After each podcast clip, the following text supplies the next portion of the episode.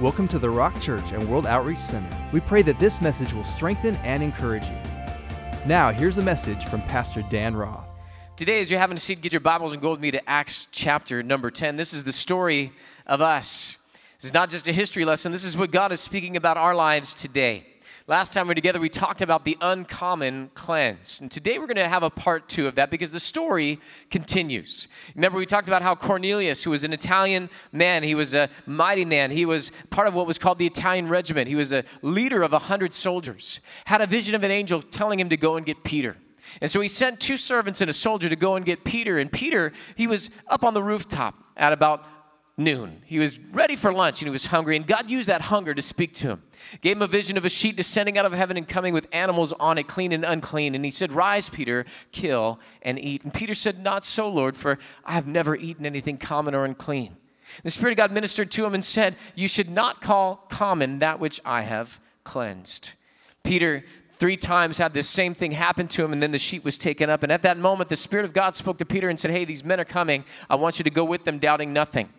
You remember the story, the two servants and the soldier arrive at that moment, and they come in seeking Peter, and Peter brings them in and realizes that God is doing something.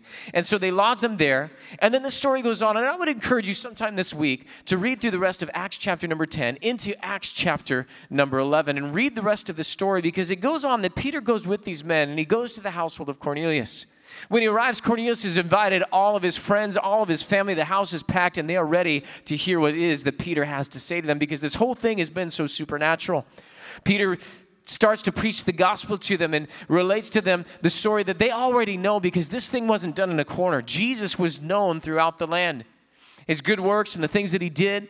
But then Peter starts to bring it home, and he tells them that anyone who believes on the name of the Lord Jesus Christ, that their sins can be forgiven. It's at that moment in the sermon that all of a sudden the Spirit of God falls on the Gentiles. Cornelius and his whole household, everybody that he's gathered, they all start to break out and speak in tongues. The Spirit of God is moving on them, and Peter and the guys that he brought with him are amazed. They're like going, "Oh my goodness, look at this. God gave them the same gift that he gave us." It's like the day of Pentecost all over again, because they didn't pray a prayer. They didn't say, "Would you like to receive Jesus?" They weren't even water baptized yet, and yet it was obvious that they had the Spirit of God, so they must have been born again, because they were speaking in tongues and they were filled with the Holy Ghost. So Peter says, "Well, hey, can anybody stop us from baptizing these guys in water?" And they said, "No, let's go for it." And they baptized them there in water. Now, Peter heads back to Jerusalem, and word got back to Jerusalem before Peter got there, and they heard that Peter had went into the house of a Gentile. Now, they weren't mad about him preaching the gospel. They weren't mad about him baptizing people. They were mad that a Jew went and had lunch with Gentiles. And so they had this prejudice. They had this reaction, and they said, "We heard that you went to the house of a Gentile and you ate with him." And Peter relates to them once again the story of the vision that happened and how God showed him that he should not call any man common or unclean.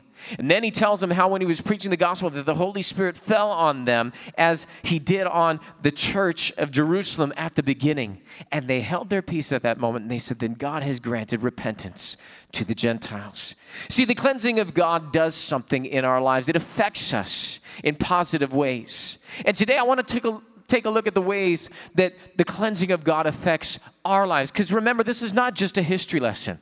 This is not just the story of what happened to Peter and the disciples and Cornelius and his household. No, this is the story of you, and this is the story of me. And as we go throughout the word of the Lord today, I believe that you're going to be encouraged, that you're going to find some things that the Holy Spirit might actually poke at you. He might even push you into some areas that aren't comfortable for you. But as you listen to the voice of the Lord and as you follow his ways, your life will start to expand, and you will experience things that you never dreamt possible in your life. Are you listening today?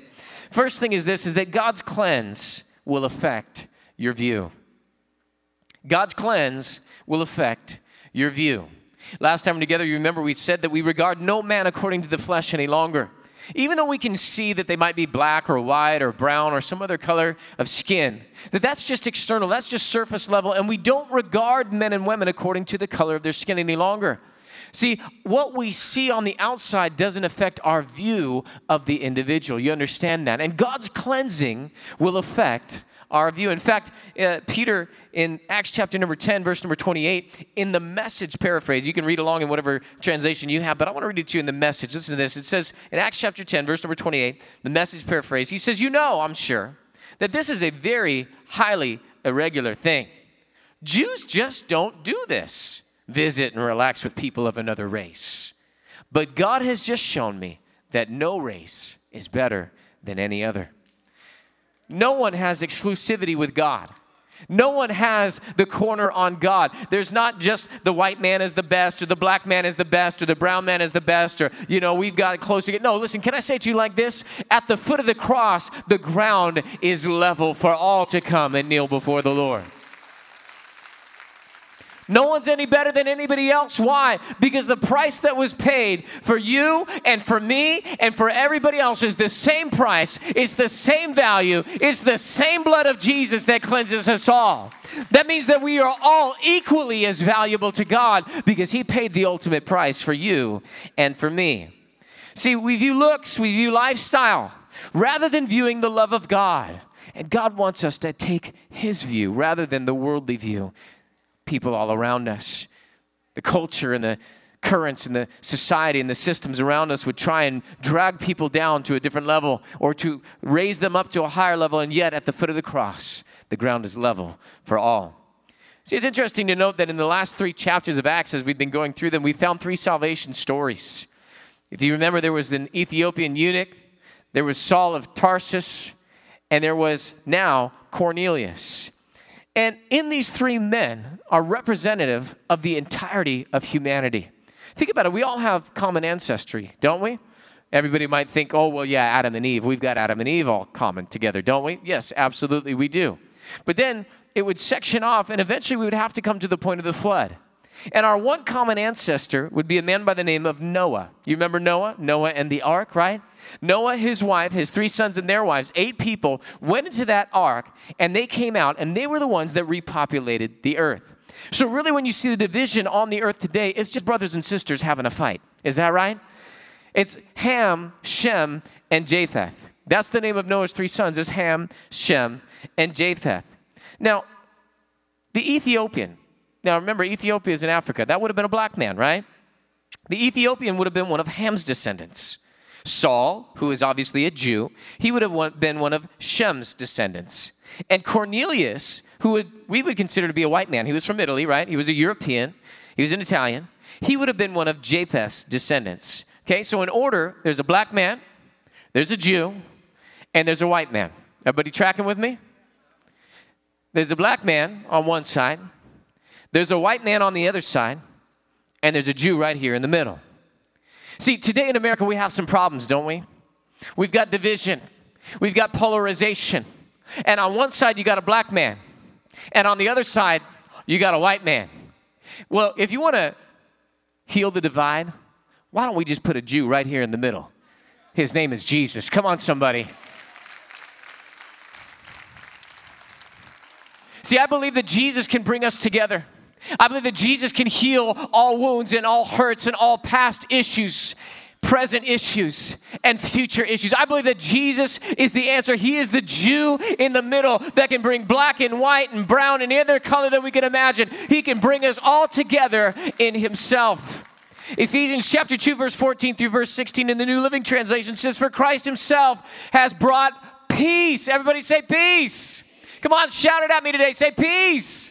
Online, I hope you're shouting because, listen, you haven't come to spectate today. You've come to participate today. And so you better be shouting your television down right now. Somebody shout, peace. Peace. He brought peace to us. He united Jews and Gentiles into one people when in his own body on the cross, he broke down the wall of hostility that separated us. Verse 15. He did this by ending the system of law with its commandments and regulations. He made peace. Somebody say peace again. Peace. He made peace between Jews and Gentiles, creating in himself one new people from two groups. Verse number 16, together as one body, Christ reconciled both groups to God by means of his death on the cross, and our hostility toward each other was put to death. It's in the body of Jesus Christ that we come together, no longer black, white, Latino, Asian, Australian, African, South American, American, North American, Anglo-Saxon, whatever you want to call it, Caucasian, right? That's code word for white. Whatever it is, we can come together now by the blood of the Lord Jesus Christ. Put the Jew in the middle. He'll take care of all the problems and bring us together in one. At the 50th anniversary of the Battle of Gettysburg reenactment, somebody observed that rebel soldiers were taking their positions in the forest, the lowland. Union soldiers were up on the high ground behind a wall. When they started the reenactment, the Confederate Army representatives came out and they gave a rebellious war cry. At that moment, the Union soldiers jumped over the wall and they came down, and the observer noted that they flung themselves upon their former enemies. Not in mortal combat, but reunited in brotherly love and affection. They ran at them, and rather than shoot at them or put them down or punch them, they hugged them, fell on their necks, and cried. Why? Because the war was over. It was no longer a division in our land, but now they were coming together. And in the same way, you and I, when we come together in Jesus Christ, the war is over. We are no longer divided from one another. Now our view of one another is, you're my brother, you're my sister. We are a part of the body. We are a part of the family of God. So God's cleanse will affect your view. But second thing is this, is God's cleanse will affect your do. God's cleanse will affect your do. Now, I'm not talking about your Jerry curl. I'm not talking about your comb over. I'm not talking about your bob. I'm not talking about your hairdo. I'm talking about your do. What you do, your actions, your activities, the things that we do in life.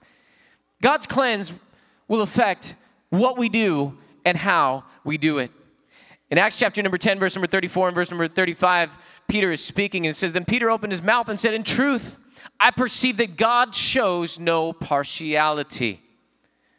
Verse number 35, "But in every nation, whoever fears him and works righteousness is accepted by him." See, God sees beyond the external. He shows no partiality. Some of the translations say that God does not regard our faces. In other words, God is not a God of the hypocrites. Nor does he receive the masks that we wear, the things that we cover ourselves with, those labels that we label ourselves with to be included with a group of people so that we feel comfortable. God's not looking at your label of white or black or brown or Republican or Democrat or pedestrian. God's not looking at those things. Well, I'm rap, I'm rock, I'm country, y'all. God's not looking at those things. He sees right past that external, and he sees down into the heart of man. God shows no partiality. Jesus died for all. And the Bible says whoever fears God and works righteousness. That means that if you have a heart for God and you're willing to do what God says, that you are acceptable before God. Listen, everybody's loved by God, but not everybody is acceptable. There's a difference. You can't be separated from the love of God. God will love you all the way to hell. But those that are accepted by God, the ones that can come into the family of God, are the ones that have a true heart for God and that are willing to do what he says. I see a lot of people calling themselves Christians, railing, shouting, hurting others, putting people down, excluding others. Us four, no more. Listen, if you're going to act like that, then you're no part of me. Listen, it's time to lay down those things. Don't walk in hypocrisy any longer. Don't say you're a Christian and act like the devil. Listen, you cannot be a Christian and act like a racist.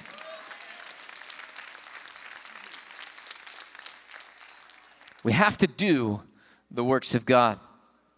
Lewis Meads writes that a federal judge had ordered New Orleans to open up its public schools to African-American children in the days of segregation. And the white parents decided that if they let black people in, if they let black children into their school, then they were going to keep their white children out. They let it be known that any black children who came to school would be in for trouble. So the black children stayed home too, all except Ruby Bridges. Her parents sent her to school all by herself, 6 years old. Every morning she walked alone through a heckling crowd to an empty school. White people lined up on both sides of the way and shook their fists at her. They threatened to do terrible things to her if she kept coming to their school. But every morning at 10 minutes to 8, Ruby walked, head up, eyes ahead, with two U.S. Marshals in front of her and two U.S. Marshals behind her. That's a picture of her up on the overheads with her U.S. Marshals taking her to and from school. She would spend the day alone with her teachers inside that big and silent school building.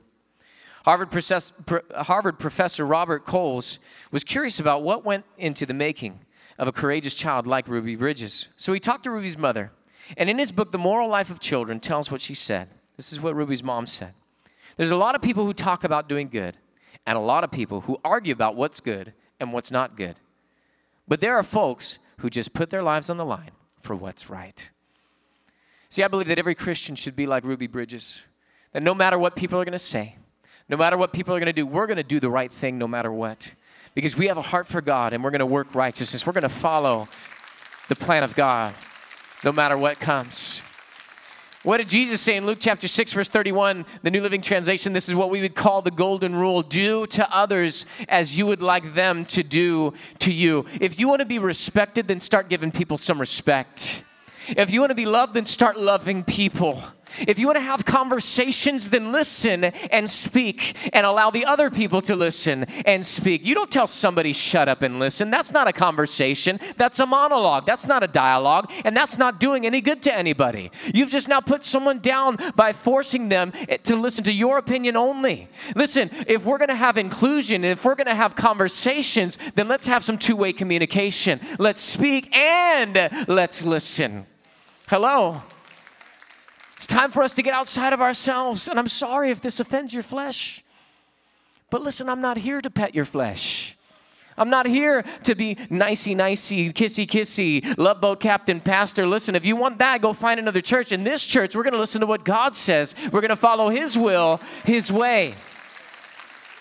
And we may not always like it. But like Popeye eating some spinach, yeah, you know, the spinach is not that great. Doesn't taste all that good. But man, it made Popeye strong, didn't it? I believe that as we get a hold of the Word of God, it may not always taste good. It might not always be what we want to hear. Ooh, but afterwards, we're strong and we're healthy and we're glad that we got it in our lives. Do unto others as you would have them do unto you. Jesus Himself modeled this. Acts chapter 10, verse 38 in Peter's sermon. In the New Living Translation, he says, and you know that God anointed Jesus of Nazareth with the Holy Spirit and with power. Everybody knows that.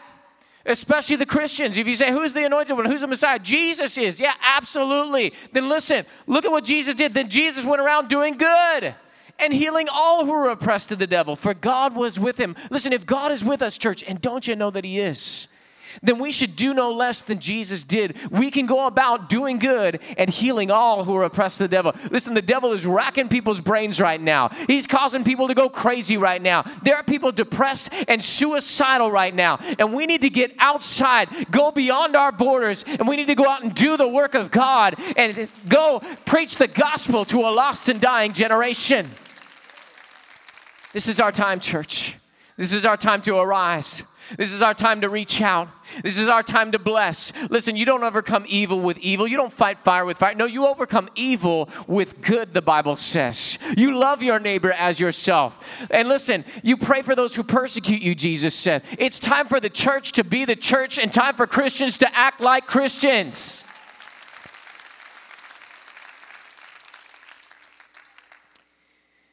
God's cleansing will affect your view. God's cleansing will affect your do. Last one for us today is this, is that God's cleanse will affect your who. You might be thinking, who? Yeah, exactly. Your who. Who, me? Yeah, you. God's cleanse will affect your who. At the end of Peter's sermon in Acts chapter 10, verse 43 through verse number 45, this time in the New King James Version, it says, to Him, speaking of Jesus, all the prophets witness that through His name, whoever believes in Him will receive the remission of sin. See, they had known the story of Jesus up until this point, but now all of a sudden I believe that the Gentiles crossed over into faith. Because verse number 44 comes along and says, while Peter was still speaking these words, the Holy Spirit fell upon all those who heard the word. Verse 45, and those of the circumcision who believed were astonished, as many as came with Peter, because the gift of the Holy Spirit had been poured out on the Gentiles also. Peter's who just got a whole lot bigger, didn't it? It was no longer the Jews, right? Now it was us. It wasn't the Gentiles over there. No, that's us. They're a part of the church. They're a part of the family. We're brothers and sisters in the Lord now.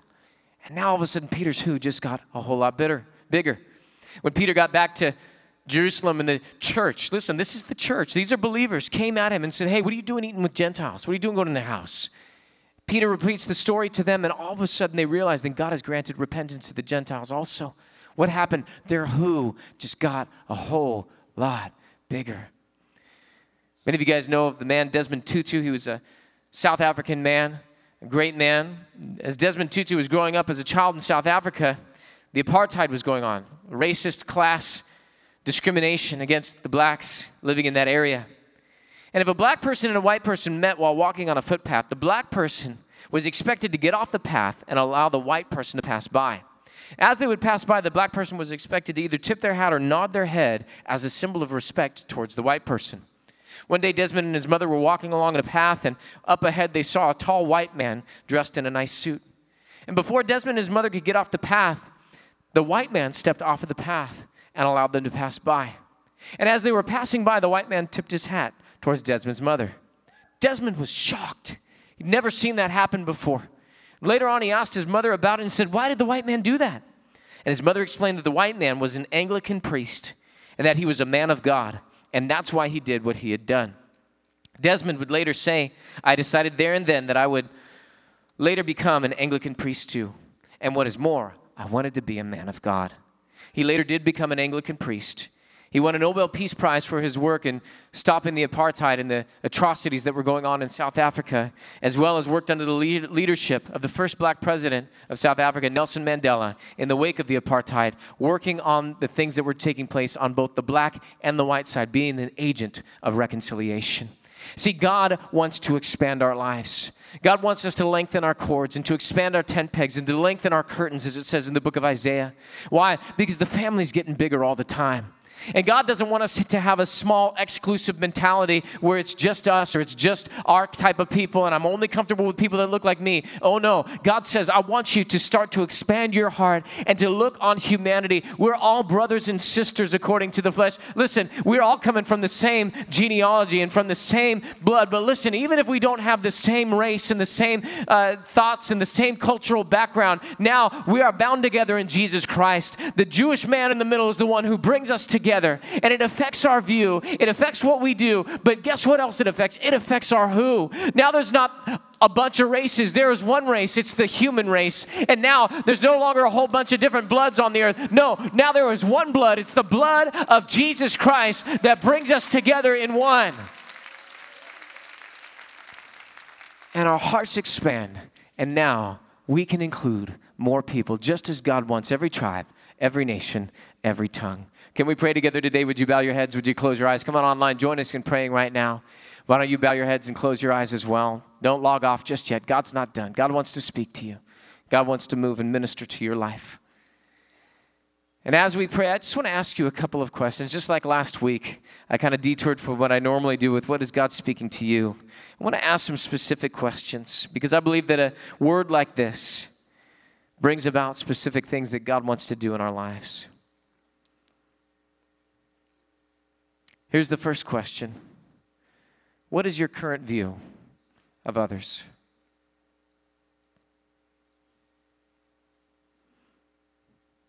What is your current view of others? Are they those people? Is it that group? Is it they? Are you looking at it through the lens of media? Maybe through the lens of your hurt? Or are you looking at it through the cleanse of Jesus Christ? With the view in the eye of God?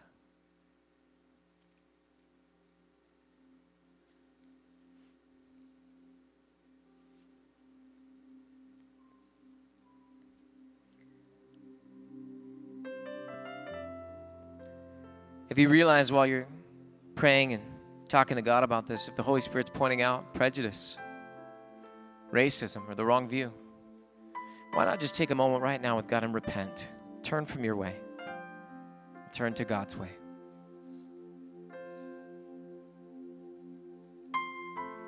It's as easy as saying, God, I'm sorry.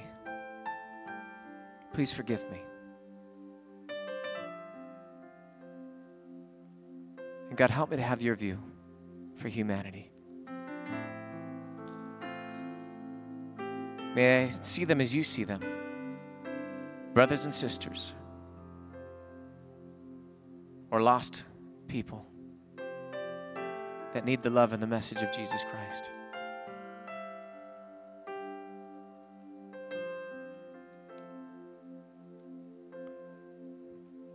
as you see people as God sees them, what effect does this have on your actions, your thoughts, your words, your deeds? What's God want you to do? And finally, who? Who can you include? Who can you impact with the love of Jesus Christ? Pastor, they've excluded me. But I love what Pauli Murray said. She said, when my brothers try to draw a circle to exclude me, I shall draw a larger circle to include them. Who can you bring in?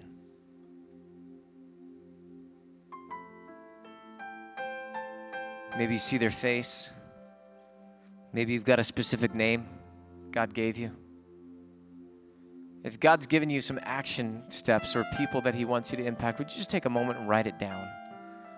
Make a note of it, even online. If you guys, pen and paper, maybe your smart device, you want to make a note, make sure to write it down. I know if I don't write stuff down, I forget. We don't want to forget what God is doing in our lives, what God is speaking to us today. There's an action plan that God's giving you. Write it down. There's a timeline. When are you going to do it? Put some goals.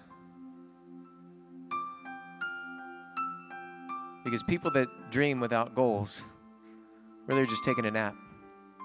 You wake up and you don't do anything about it. God wants us to get going on his word. He doesn't want this seed to fall by the wayside. He wants it to take root.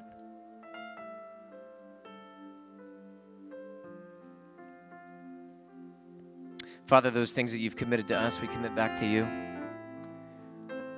God, we dedicate our lives as we sang earlier today. Here we are. Send us to be your agents of reconciliation. God, we put the Jewish man in the middle. We know he can solve the problem and bring people together in himself.